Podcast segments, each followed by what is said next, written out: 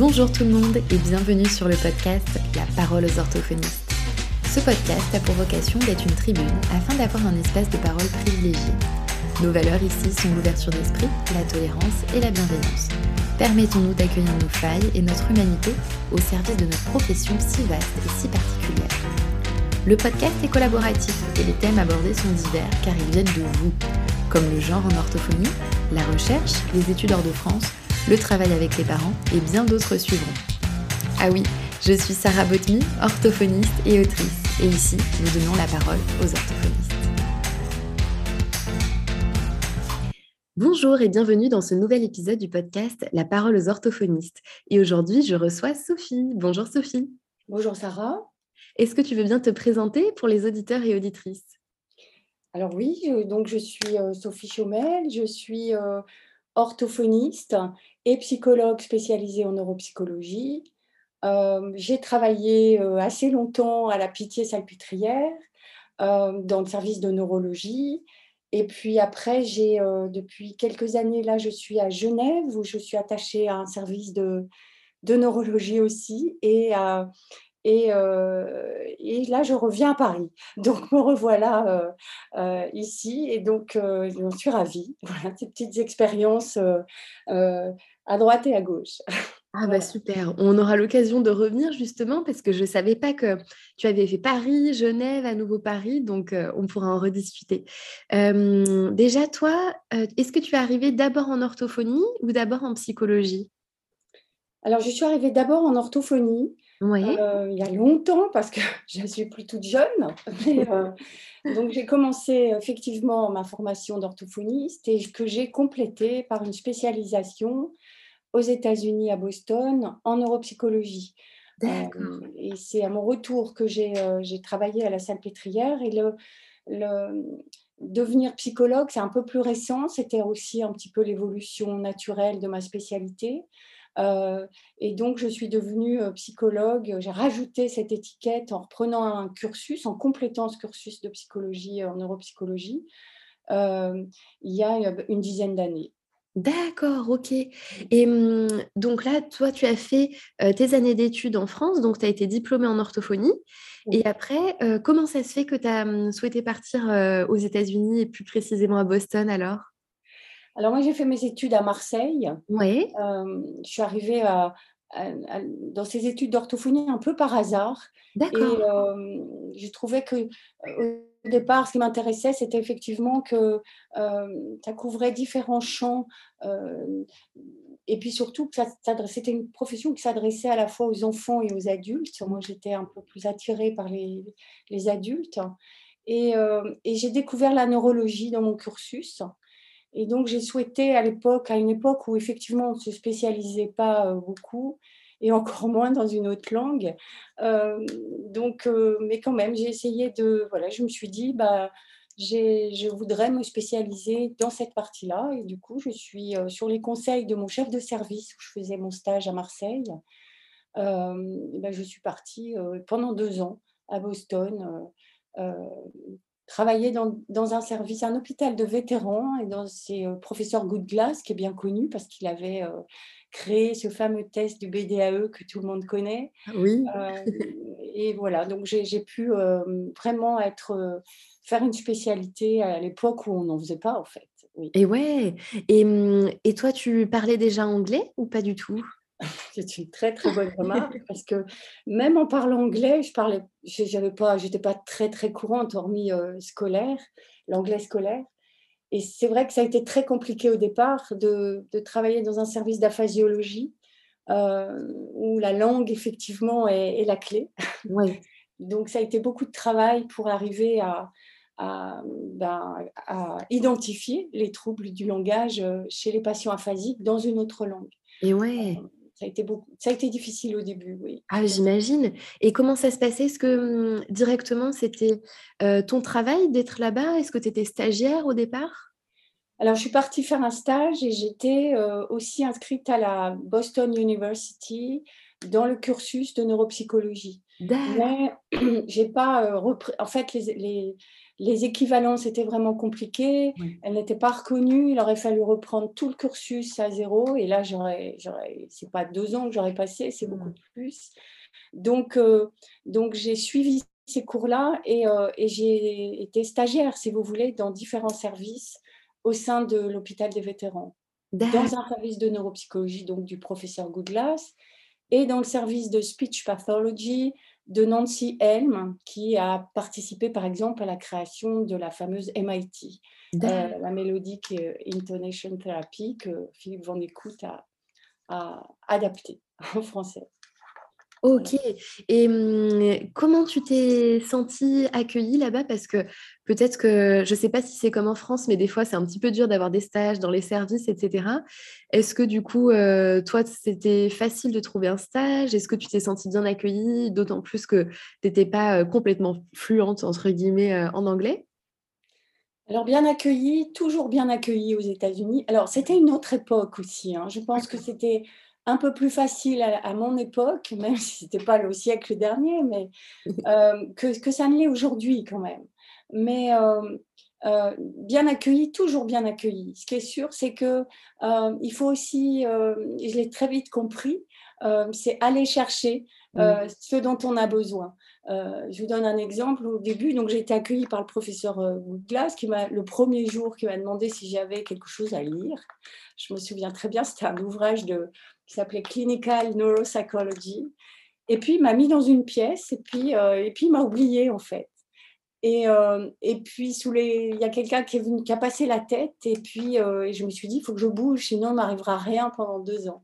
Et, donc, et donc, je suis allée le voir et je lui ai dit, bon, bah, c'est très bien, mais je ne vais pas passer deux ans à lire. Donc, maintenant, il faut que, qu'on construise mon, mon, mon, séjour. Et ils ont été super. Je pense qu'il ne faut pas hésiter à à, y aller euh, et apprendre à demander. Euh, il faut oser. Il faut oser. Et ça, c'est pareil aujourd'hui. Oser. Oui, là, tu as vraiment osé pour prendre ta place et montrer que toi, tu avais envie d'apprendre et, euh, et, de progresser. C'est génial parce que ça doit pas être facile en plus le premier jour de dire bon, allez, on s'assoit et on décide de ce qu'on va faire pendant ces deux ans. Exactement, c'est formateur. Hein J'imagine. et donc, du coup, après ces deux années, est-ce que toi, tu avais eu pour projet un moment de rester aux États-Unis ou tu savais dès le départ que tu voulais revenir en France? Alors oui, au, cours de ces deux années, j'ai passé quelques mois aussi en Californie, à Palo Alto, avec l'équipe qui avait, euh, une des premières équipes qui a travaillé sur des logiciels de, de, prise en charge de patients aphasiques globaux. Euh, et j'ai participé au travail de traduction et d'adaptation en langue française. Et là, je me suis dit, je vais rester ici, effectivement. Mais comme je, je te le disais, euh, les équivalences n'étaient pas, il n'y avait pas d'équivalence avec mon diplôme français. Il aurait fallu que je recommence tout. Et là, alors là, c'est la limitation de, pouvoir euh, bah, vivre et, euh, rester là-bas. Donc, je suis rentrée. Je suis rentrée, mais en, tout en gardant depuis toujours, même encore aujourd'hui, des contacts professionnels avec toutes ces équipes. C'est chouette ça. Ça doit te permettre aussi d'être toujours au courant, toujours à jour sur ce qui se fait aux États-Unis, parce qu'il y a quand même beaucoup d'études qui se font aux États-Unis aussi. J'essaye. ok, trop chouette. Je ne savais pas du tout que tu avais eu ce parcours avant. et donc en revenant en France, tu as travaillé directement à la pitié, c'est ça? Absolument. J'étais dans le service à l'époque. Le chef de service était le professeur Chin. Il y avait donc, dans les, il y avait toute l'équipe avec euh, Philippe L'on écoute, il y avait euh, le professeur Signoret, Blanche Ducarme. J'ai travaillé aussi un moment euh, dans le service de Blanche Ducarme. Et puis, et puis j'y suis restée un bon bout de temps. je suis restée jusqu'à quasi. si j'ai fait une petite, un petit écart à l'hôpital de Versailles au moment où se créait l'unité neurovasculaire. D'accord. Et puis, et puis je suis retournée à la Salpêtrière, qui est un peu ma deuxième maison. Euh, là, en tant que psychologue, pour m'occuper de, aussi beaucoup de, des patients atteints de sclérose en plaques. D'accord. Et mmh, pendant le temps où tu travaillais à la Pitié Salpêtrière, est-ce que tu travaillais aussi en libéral ou tu étais vraiment que euh, en salariat en euros? Alors au début, j'ai fait les deux. J'étais en libéral et à l'hôpital. Et puis, il y a eu un moment donné où ça devenait vraiment très important des deux côtés. Donc, il a fallu faire un choix mmh. parce que si, ça devenait, c'était trop de travail. donc, j'ai choisi la salpêtrière complètement, l'institution. Et puis, un peu plus tard, je suis revenue au libéral. Donc, finalement, ça a l'air comme ça d'un parcours assez changeant, mais finalement, avec une ligne stable, qui est la pitié salpêtrière, la neuro, puis un peu de libéral, un peu, un peu toujours. Ce qui fait que, et ça, ça m'a beaucoup aidé à, à, bien faire le lien entre l'hôpital et la, la, réalité clinique des, des thérapeutes de libéraux. Oui. La pratique de terrain, ce qui se passe. J'ai fait beaucoup de domiciles, donc je, je pense que ça, ça m'a beaucoup aidé à, ça m'aide encore aujourd'hui à, à, bien euh, être, euh, à tenir compte un peu de, de, euh, de ce qui se passe aussi sur le, la vie quotidienne des orthophonistes euh, de ville. Ouais, c'est bien de pouvoir être euh, au courant de ça et d'en tenir compte parce que c'est vrai que c'est des réalités complètement différentes quand même. Oui, mmh. tout à fait. Et donc, quand tu, quand est-ce que tu as décidé de faire un cursus en psychologie alors? Qu'est-ce qui t'a décidé? Mon expérience américaine m'a permis d'enseigner, de participer à des formations, m'a aidé à, à, faire des choses qui aujourd'hui sont plus compliquées à faire sans cursus universitaire, euh, master, euh, doctorat. Euh, donc c'est comme si j'avais fait les choses un petit peu à l'envers, hors circuit, hors, hors chemin balisé. Et, et, il y a eu un moment donné où ça devenait une évidence aussi de valider ce cursus un peu atypique euh, et puis, de toutes les façons, et surtout de valider cette spécialisation en neuropsychologie. Ça semblait tout à fait euh, évident euh, de pouvoir compléter ce cursus avec cette, et le valider, avec valider cette spécialisation. L'autre point, c'est que le travail que, que je fournis auprès des patients atteints de pathologies neuro, neurologiques euh, s'est dirigé aussi vers une approche de plus en plus fonctionnelle, écologique, pragmatique, euh, liée au niveau de participation, au handicap vraiment euh, cognitif. Et donc, ça prenait tout son sens de rajouter et d'étudier un peu cette, dimension psychologique, psychique de, de, vivre la maladie, de comment vivre sa vie avec la maladie. Et puis l'autre point d'intérêt, c'était les aidants, euh, qui est aussi un point, un thème qui, sur lequel je travaille beaucoup actuellement, le, suivi des aidants. Donc ça me semblait tout à fait euh, cohérent et, et puis surtout de, de, valider, enfin, voilà, de valider euh, les choses par un, oui, par un, par un cursus universitaire reconnu. Super. Et, donc concrètement, tu as dû reprendre les études de psychologie de zéro. Est-ce que tu as eu des équivalences? Comment ça s'est déroulé pour toi? Alors oui, j'ai eu des équivalences. Parce que quand même, je, voilà, je les ai reprises il y a, il 10 ans et j'ai commencé en 89. Donc, donc j'ai eu des équivalences. Pas énormes, mais ça m'a alors, on m'a dit que j'aurais pu demander plus, mais je trouvais que c'était assez euh, cohérent aussi, donc j'ai repris euh, en troisième année de licence. D'accord. Euh, donc, donc voilà, je trouvais que ça me, ça, ça m'allait bien aussi de, de travailler ma psychologie clinique. Oui. Mm. Ça correspondait bien à ce que tu souhaitais alors. Mm-hmm. tout à fait. Et donc, du coup, après euh, avoir eu ton diplôme aussi, on dit diplôme pour les psychologues ou c'est certificat? Non, c'est alors c'est un après c'est un master ou un, un, doctorat. Donc moi j'ai un master effectivement. Après j'arrête parce que là c'est bon. Mais effectivement, voilà. Euh, il y a, voilà, c'est, euh, euh, c'est un master de psychologie clinique, spécialité neuropsychologie. D'accord. Et donc, quand tu es hum, retourné à la salpêtrière pour travailler en tant que psychologue, est-ce que ça te manquait de, hum, du coup, être orthophoniste ou est-ce que ça te convenait bien d'être que, entre guillemets, psychologue? Alors, j'ai jamais arrêté. L'orthophonie, c'est mon, c'est mon ADN.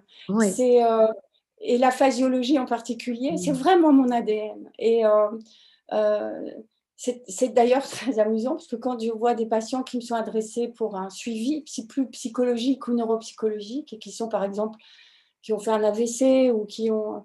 C'est vraiment plus fort que moi, c'est-à-dire mmh. qu'il y, a, y a vraiment cette motivation à la rééducation, au traitement qui reste euh, euh, voilà, qui reste inscrit et, où je garde une grande motivation. Et surtout, même quand je travaillais en tant que psychologue à la Salpêtrière, en libéral, j'étais aussi en libéral et je faisais un travail d'orthophoniste en même temps. Ah, d'accord. Donc, tu avais ton ah libéral en orthophoniste et euh, tu étais en salariat psychologue. Exactement. J'ai jamais arrêté de, faire de l'orthophonie. Jamais. Mmh. Ah oui, effectivement, je comprends mieux. Parce que je me dis comme. Euh, quand on est comme toi, une passionnée, euh, de, se cloisonner un petit peu dans que la psychologie, entre guillemets, peut-être que c'était frustrant, mais du coup, toi, c'était pas du tout ton parcours. Non. D'ailleurs, je fais pas de psychothérapie. Hein. Je, euh, je, fais de la remédiation cognitive euh, pour différentes pathologies. donc ça, c'est aussi le travail de, l'orthophoniste aujourd'hui, hein, qui fait de la neuro-orthophonie.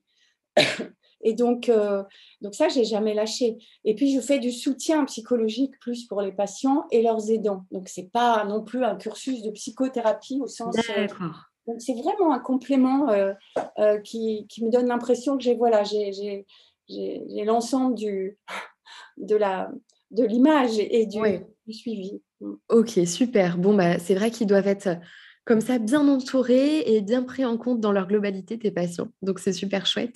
Et hum, donc pour la petite histoire, euh, moi je t'ai rencontré parce que j'ai suivi une formation en EPP, donc évaluation des pratiques professionnelles.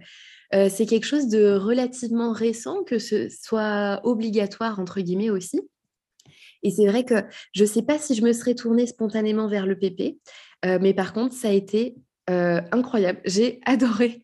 Et ah. vraiment, j'ai eu plein de déclics sur ma posture aussi de thérapeute. On en avait discuté du coup dans le PP, on était plusieurs. et je sens que je suis plus alignée et que c'est plus fluide en fait. Et du coup, ça m'a intéressée à, peut-être creuser un petit peu plus. Et, je me dis, bon, il faudra que je fasse une autre PP dans un autre domaine, mais c'était hyper intéressant. et du coup, toi, Comment est-ce que tu en es arrivé à animer comme ça des EPP Alors, euh, alors d'abord, je, donne des formations hein, sur, euh, en neurologie depuis longtemps. D'accord. Euh, je travaille beaucoup donc, avec la UPVLC. Et donc, et donc ils m'ont prévenu qu'il y avait cette, cette nouvelle, entre guillemets, orientation de l'EPP reconnue et, un peu, et obligatoire, en fait. Euh, et j'étais très contente d'abord parce que je, pour moi, c'est comme de la supervision, même si le, thème, le terme est un peu particulier. Euh, la supervision, ça fait des années que je pense que ça doit être obligatoire. Ça l'est euh, dans d'autres pays, tout autour de nous. ça l'est par exemple en Suisse, c'est reconnu comme des heures de formation validées. Et, et, moi, je trouve que c'est fondamental. Mm. avant de partir en Suisse, j'avais commencé à créer un, un, petit groupe comme ça de, de supervision régulière, euh, groupe de cinq, parce que je pense que euh, c'est fondamental. On est, euh, on est souvent bien seul dans nos pratiques libérales, débordés par le manque de temps, par les demandes, etc. Et que la prise de recul, les interrogations sur parfois ce qu'il faut faire, Comment le faire? Eh ben, On est bien seul. Et donc, euh, on ne peut pas tout connaître, on ne peut pas tout, tout, se renseigner en permanence sur les choses. Et, euh, et donc, euh, et je trouve que voilà, le PP, ça me donnait l'impression que c'était ça. Voilà, ça offrait cette, ce, service qui est pour moi est fondamental. Mmh. et il est fondamental pour moi aussi. Moi, je suis supervisée aussi dans mon activité. Euh, je pense que ça permet l'échange euh, des pratiques, des, conseils techniques, parce qu'on ne sait pas toujours comment faire. Euh, ça permet une meilleure efficacité, un soutien aux orthophonistes dans leur pratique quotidienne, encore une fois, parce qu'il y a une grande solitude et voilà. C'est vraiment quelque chose que je défends et j'espère que ça se développera, que ça sera validé encore plus par euh, par nos instances là, supérieures pour que euh, ça puisse être régulier chez les, chez les thérapeutes. C'est mmh. vraiment quelque chose à, à recommander. Ouais, c'est vrai que ça semble hyper important en fait, parce que comme tu le dis, on peut se sentir très seul et un petit peu démuni parfois. et c'est bien d'avoir aussi un groupe, enfin comme tu disais, une supervision où c'est quelqu'un d'extérieur qu'on ne connaît pas forcément aussi, donc qui nous dira en toute transparence les choses et qui peut avoir un point de vue extérieur pour nous faire prendre du recul, parce que c'est dur de prendre du recul aussi. Mmh, et, donc, toi, comment tu as trouvé mmh, à te faire superviser? Parce que, donc, du coup, nous, maintenant, là, c'est devenu obligatoire. Et comment, toi, tu as commencé à te faire superviser? Et comment tu as trouvé une personne pour t'accompagner? Alors, pour être très, très franche, moi, je suis supervisée en psychologie. Hein. Ah, pas en orthophonie, c'est plutôt, plutôt moi qui supervise, en toute humilité. Euh, de toute façon, c'est un échange. Mm. Et puis, c'est vrai que euh, là, j'ai pas, pas, très. Euh, là, j'ai l'expérience aussi fait que c'est c'est plutôt un, service que j'offre aux orthophonistes plutôt que le recevoir, mais, mais la supervision, je l'ai en permanence parce que j'échange avec bah, mes collègues aussi, etc., dans les formations, des choses comme ça mais euh, ou dans les équipes, les staffs, je participe beaucoup au staff euh, dans les, dans les, hôpitaux, etc.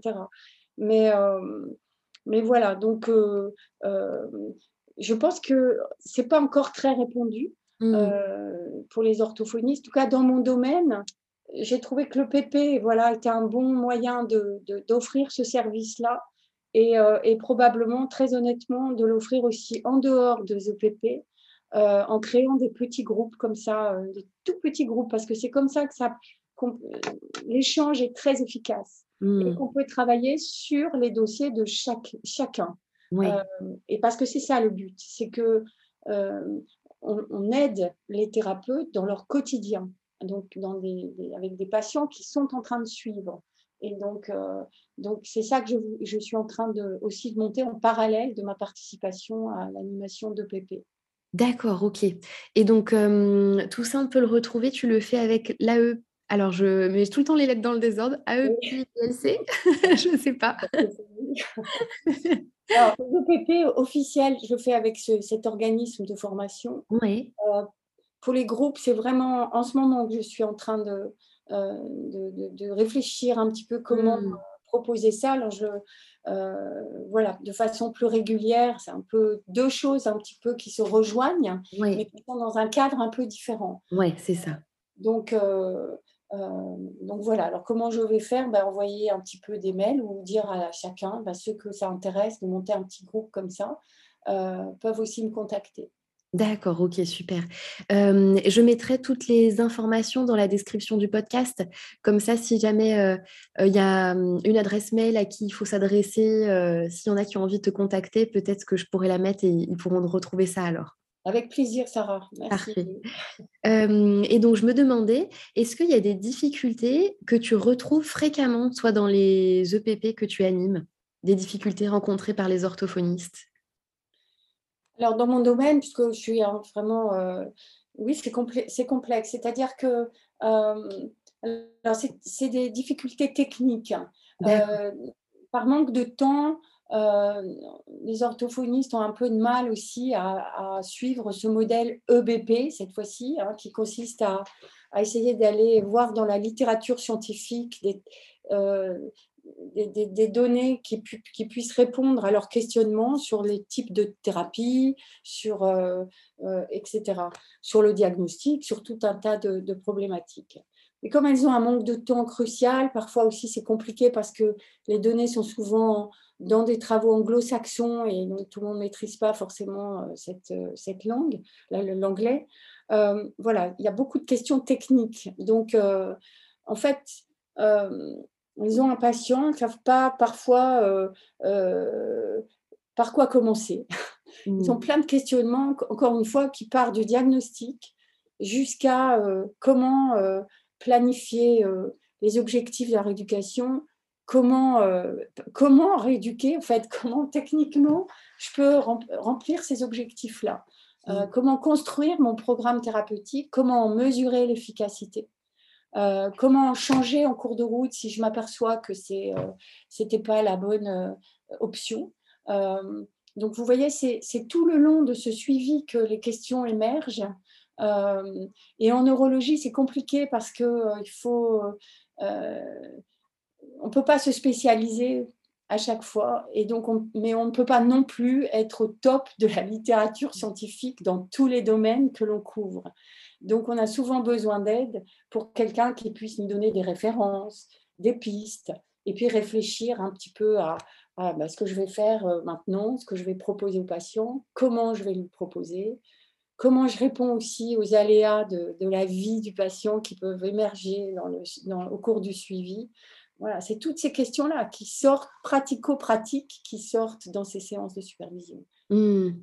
Et mmh, est-ce que tu aurais un exemple euh, concret d'une difficulté rencontrée chez une orthophoniste et comment du coup le PP a pu l'accompagner à mettre en place les objectifs que vous avez décidés ensemble? Donc là, je te prends un peu de cours, ça, je n'avais pas pensé comme question, je ne te l'avais pas envoyé.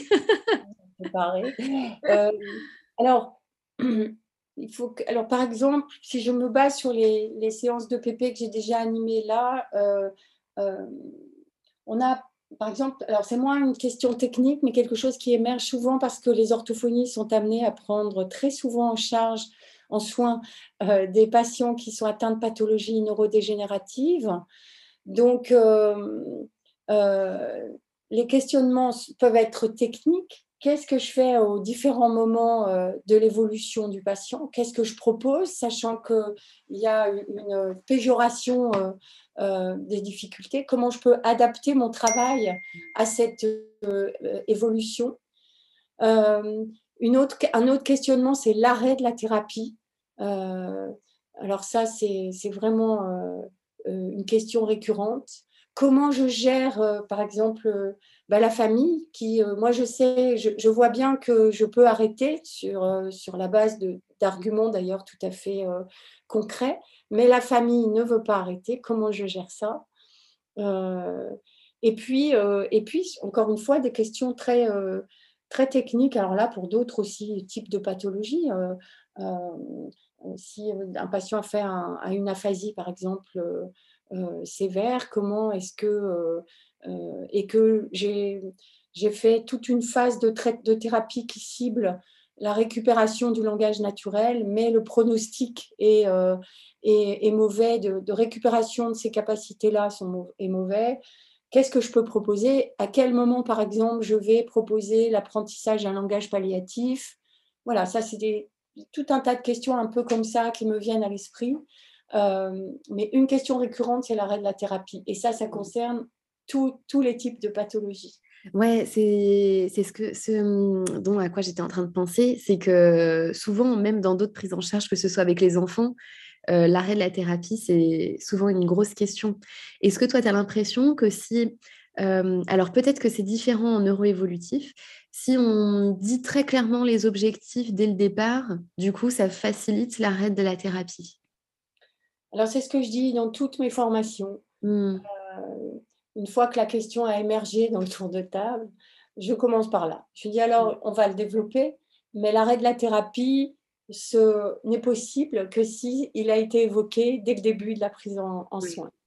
Euh, comment le Alors après, on travaille comment on le fait, comment on le répète, et, et, parce qu'autour de ça est liée toute la, procédure, la méthodologie, euh, tout est lié. C'est-à-dire que pour pouvoir discuter de l'arrêt de la thérapie au départ, il faut penser une thérapie et il faut que, non seulement il faut que nous on la pense comme ça, mais il faut aussi qu'on l'explique à au patient et à son entourage que ça n'est pas un continuum sans fin, c'est un travail qui va évoluer constamment et qui va être rediscuté en termes d'objectifs et de nécessité de poursuite ou pas. Mais si on ne met pas cet esprit-là dès le départ, alors on s'arrête jamais. On peut même mm. créer une addiction au traitement parce que nous, on a un système de santé qui permet aussi d'aller loin et longtemps. Euh, mais ce n'est pas parce qu'on a ce système de santé que forcément c'est euh, adapté aux patients qu'on a en, soins. Mm. Et mm, justement, peut-être que c'est encore plus dur en, neurologie, enfin, dans ces cas-là, parce que souvent, par exemple, si je travaille avec les enfants, on se dit, bon, bah, on arrête euh, dès qu'il euh, il parvient à être intelligible dans telle situation, etc. Et là, en neurologie, c'est plutôt, bah, on arrête quand on pourra plus apporter d'aide parce que les troubles se seront trop amplifiés, entre guillemets Alors, c'est plus complexe. Oui, c'est un peu, c'est, complexe et c'est lié beaucoup à notre cadre, mmh. la, définition de notre cadre d'intervention, euh, qu'on a un peu perdu en cours de route euh, et que je, je redéfinis euh, encore et encore, et de se dire que c'est pas parce qu'il y a, il a plus besoin d'orthophonie ou ça peut être aussi dans le, cadre des pathologies évolutives. Ben, l'orthophonie maintenant est allée jusqu'à euh, ce qu'elle pouvait aller, mais ça ne veut pas dire que le patient n'a pas besoin d'autre chose. Oui. Vous voyez ce que je veux dire? Donc tout ça est lié à notre cadre d'intervention, nos objectifs. Toujours se demander en quoi l'orthophonie euh, peut bénéficier aux patients. Euh, c'est pas, je, et non pas euh, parce que les orthophonies sont sympas, hein. sont, très humains, elles sont au cœur du quotidien, ils sont au cœur du quotidien. Donc forcément, il y a une, dimension très humaine, psychologique, de soutien, mais ça n'empêche pas. Ça n'empêche pas qu'il y a euh, quand même un, une deadline, en fait, mmh. un, arrêt. Mais ça ne veut pas dire qu'ils n'ont pas besoin d'autre chose. Oui. Voilà. Ouais, ça c'est sûr.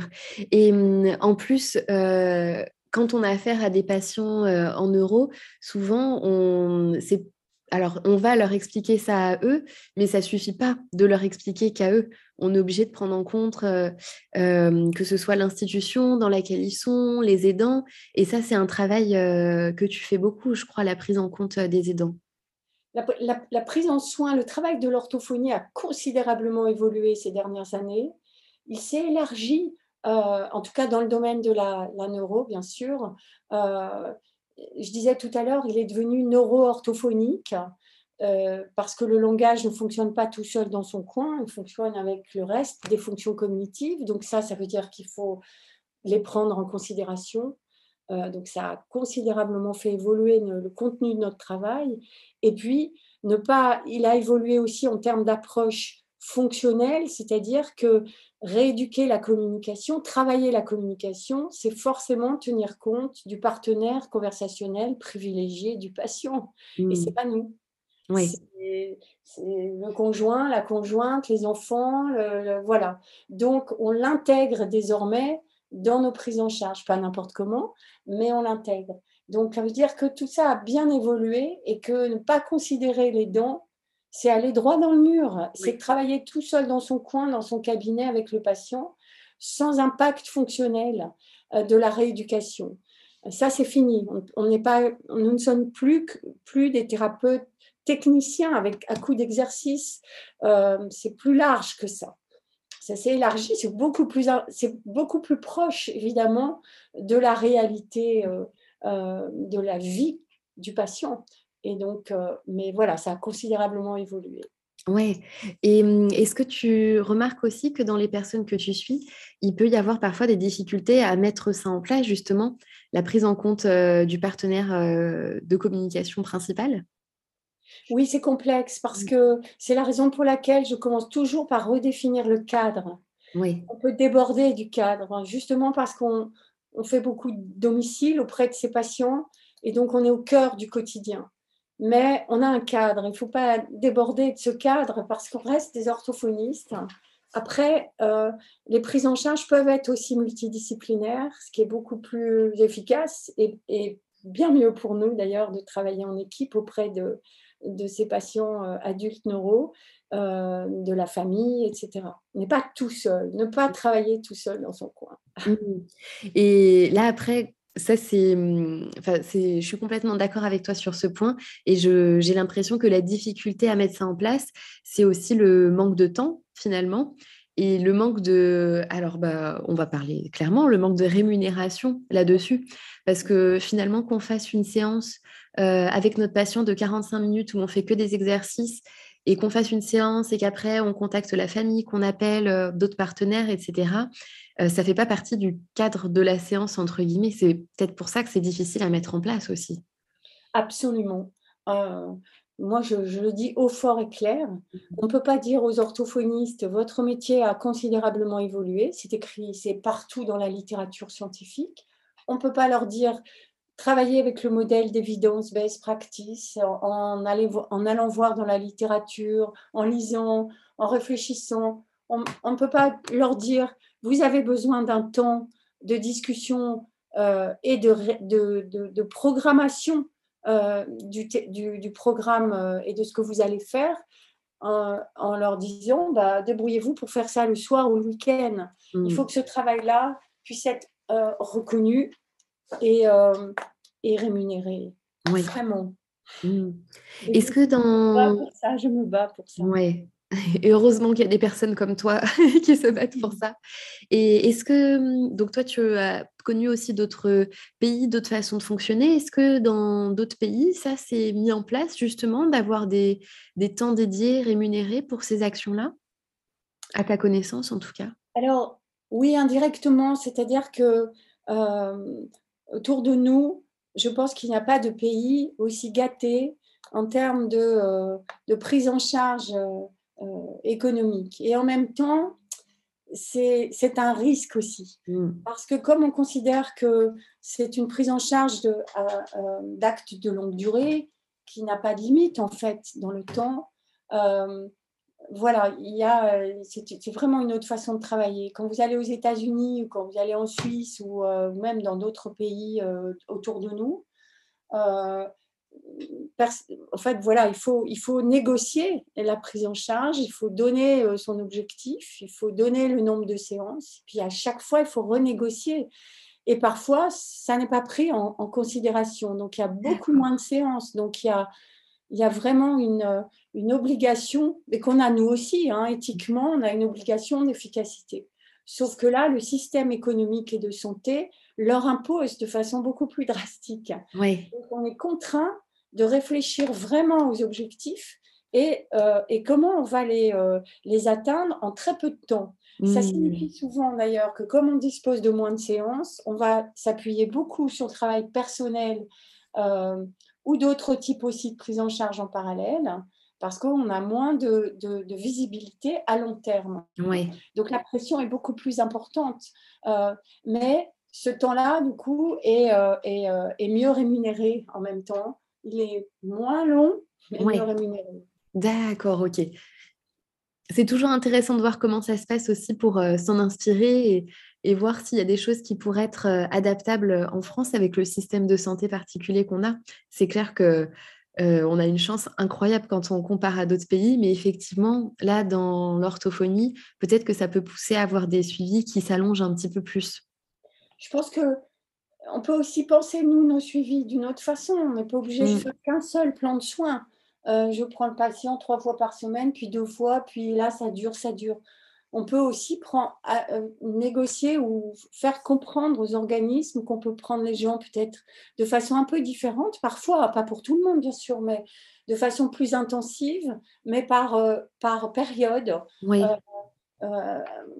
Et puis surtout d'avoir une reconnaissance de quelques séances après le bilan qui permettraient effectivement de penser euh, le, programme thérapeutique. Alors, pas 12 mmh. séances, évidemment, mais, mais de nous donner un peu cet air-là, parce que on, a ces bilans, et puis on prend tout de suite le patient en soins, mais au milieu, euh, quand est-ce que vous réfléchissez à ce que vous allez faire, la mmh. nuit ou le week-end?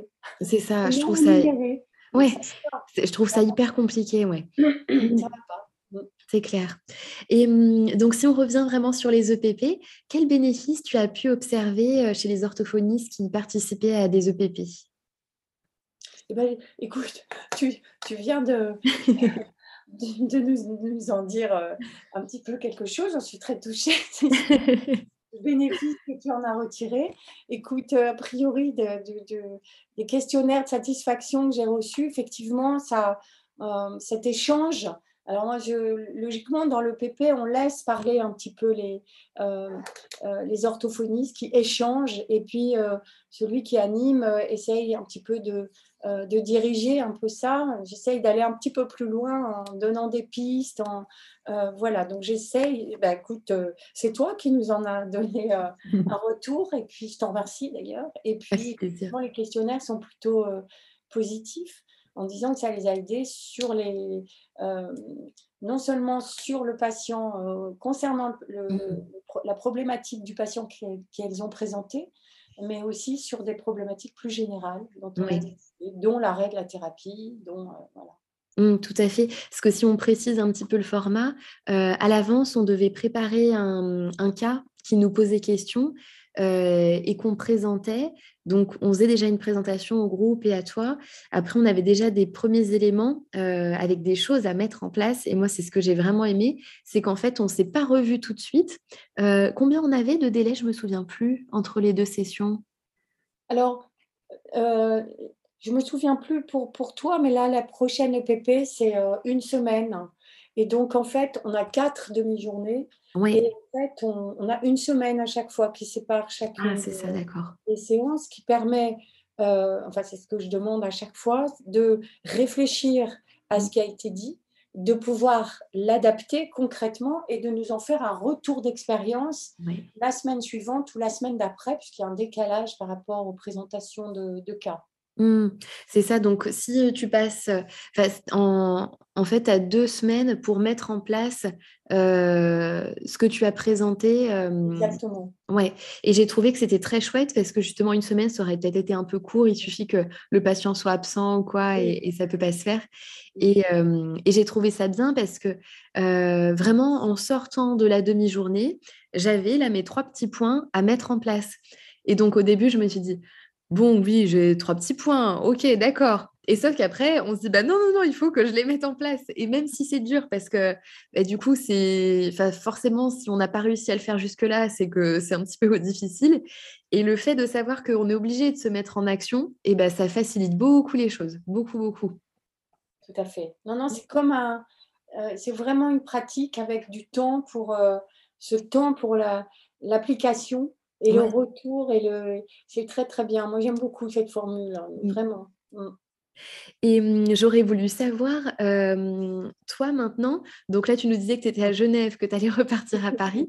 Comment ça s'organise un petit peu tes semaines Où est-ce que tu en es là maintenant? Parce que j'ai l'impression qu'il y a beaucoup de choses. ça c'est la question qui le problème.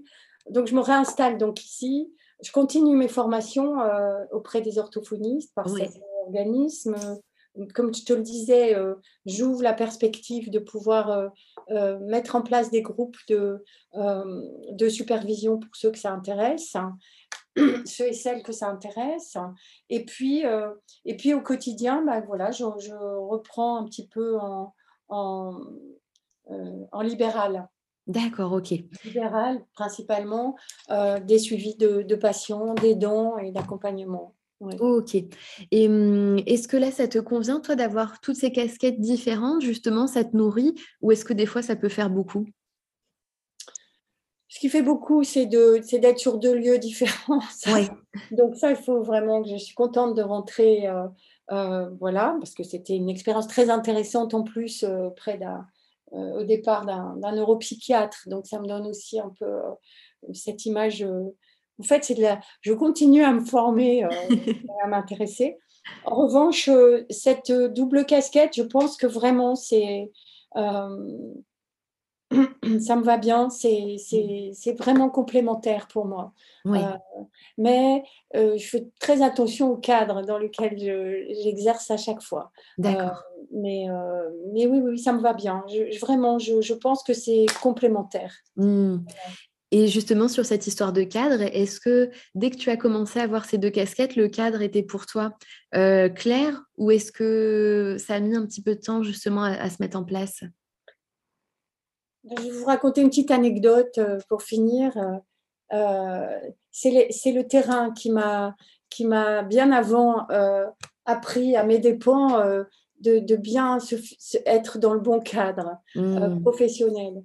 À l'époque où on commençait à s'intéresser à l'approche fonctionnelle et aux, analyses conversationnelles auprès de patients aphasiques, j'ai voulu proposer à un patient qui avait une aphasie de type verniqué de travailler autour d'un de script, d'élaboration de script. Et en fait, je lui ai posé la question, je raconte souvent ça dans les formations, je lui ai posé la question de savoir quelle était la, la, euh, la situation de communication qui lui posait le plus de problèmes au quotidien et le plus souvent surtout. Ce à quoi il m'a répondu avec son jargon que c'était la communication avec son épouse, bien évidemment. Hein. Et, euh, et, je lui ai demandé un exemple. Et puis là, il, a commencé à me citer un exemple d'une situation très personnelle entre eux où euh, quelque chose ne lui avait pas plu, sa femme s'était occupée de choses qui lui, alors que c'était lui qui s'en occupait. C'est parti totalement en, en, vrille, euh, euh, le couple s'est disputé. Et moi, j'ai essayé, je me suis retrouvée là-dedans, en fait. Mmh. Et je me suis dit, mais qu'est-ce que je suis en train de faire? Est-ce que c'est, je fais un travail de, de, de, de rééducation du langage et de la communication? Ou est-ce que j'essaye simplement de lui dire comment se comporter avec son épouse? Et, là, ça a été une grande leçon d'abord pour comprendre, le, euh, resituer vraiment l'orthophonie dans le cadre de l'approche fonctionnelle et de bien se dire, ça, c'est une autre affaire, ça, c'est un travail de psychologue, etc. Mmh. Et ça, ça m'a beaucoup appris, ça m'a rappelé que, euh, voilà, bien faire attention à notre positionnement. Oui, et ça, ça me parle beaucoup, euh, l'histoire dont tu parles, parce que je suis dans cette situation en, ce moment euh, avec une patiente, euh, alors que je vois pour de la voix, et qui, à chaque fois, en fait, me raconte un petit peu comment ça se passe chez elle, et c'est très, très, très compliqué. Et sauf que quand on est là-dedans, eh ben, j'ai du mal à en sortir et à revenir sur le travail de la voix et à chaque fois, j'essaie de lui dire bah, qu'elle pourra en discuter avec sa psychologue, etc. Mais je vois que j'ai encore du mal à bien installer le cadre et du coup, ça nous prend énormément de temps sur la séance en plus. Et à chaque fois, elle me dit euh, bon bah concrètement, faut que je fasse quoi pour ma voix? Et du coup, même là, je me dis que là, mon cadre et les objectifs sont pas bien définis. Donc, euh, c'est bien de t'écouter dire cette histoire. Exactement le type de, euh, voilà, une des problématiques qu'on traite justement en supervision au cas par cas. Mmh. Ça, vraiment, ça, ça aide vraiment l'orthophoniste à se repositionner et après on se rend compte que voilà, elle peut vraiment faire son travail efficacement. Et ouais, parce que c'est vrai que je sens que pour elle, c'est pas aidant et même pour moi, c'est frustrant parce que du coup, elle me dépose plein de choses. Enfin, vraiment, euh, en plus, moi, je ne sais pas quoi en faire. Mmh. Et puis, du coup, j'arrive pas à travailler. Donc, j'ai la culpabilité aussi de me dire mince, j'ai pas fait ce que j'avais à faire euh, aujourd'hui. je pense que ça aide aussi beaucoup les, c'est, alors moins les EPP parce que c'est très structuré. Euh, il y a des directives, etc. C'est autour de cadre. Néanmoins, euh, on a quand même le, euh, le moyen d'évoquer voilà, ce que ça représente pour vous parce que souvent, ces, prises en soins sont un grand enjeu mmh. personnel, psychologique pour les orthophonistes qui sont, mmh. encore une fois, souvent assez isolés. Et, et, voilà, il y a donc des supervisions aussi qui sont importantes de ce côté-là. Oui. Ça soutien aussi, parce qu'il faut penser aussi à vous. Euh, c'est lourd, hein c'est lourd, c'est difficile, c'est beaucoup de travail. Euh, vous êtes des professionnels du soin. Euh, et, et, voilà, il faut s'en souvenir. Oui, c'est clair. ben, en tout cas, merci Sophie pour tout ce qu'on a partagé aujourd'hui. On va arriver à la dernière question du podcast. Et enfin, toi qui as la parole aujourd'hui, quel message aimerais-tu faire passer aux auditeurs et auditrices? Mon Dieu. bah, euh, euh, oser et euh, surtout oser la supervision mm. parce que voilà, c'est un travail commun, ça, ça, va vous aider. Ne fonctionnez pas tout, tout seul dans votre coin. c'est une très belle profession. et donc, voilà, je suis à votre service. Et ben, en tout cas, merci beaucoup Sophie. C'était très intéressant, très instructif et je pense que ça fait du bien d'écouter tout ça. Euh, et ben encore un grand merci. Merci beaucoup en tout cas de ta confiance. à bientôt Sophie. Merci à vous d'avoir écouté cet épisode en intégralité. Ça compte beaucoup pour moi et les invités. N'hésitez pas à nous donner 5 étoiles sur Apple Podcast et à partager le podcast afin que plus de monde puisse l'écouter. Si vous avez envie d'aborder un thème ou de réagir à un épisode, venez m'écrire sur Instagram à La parole aux orthophonistes.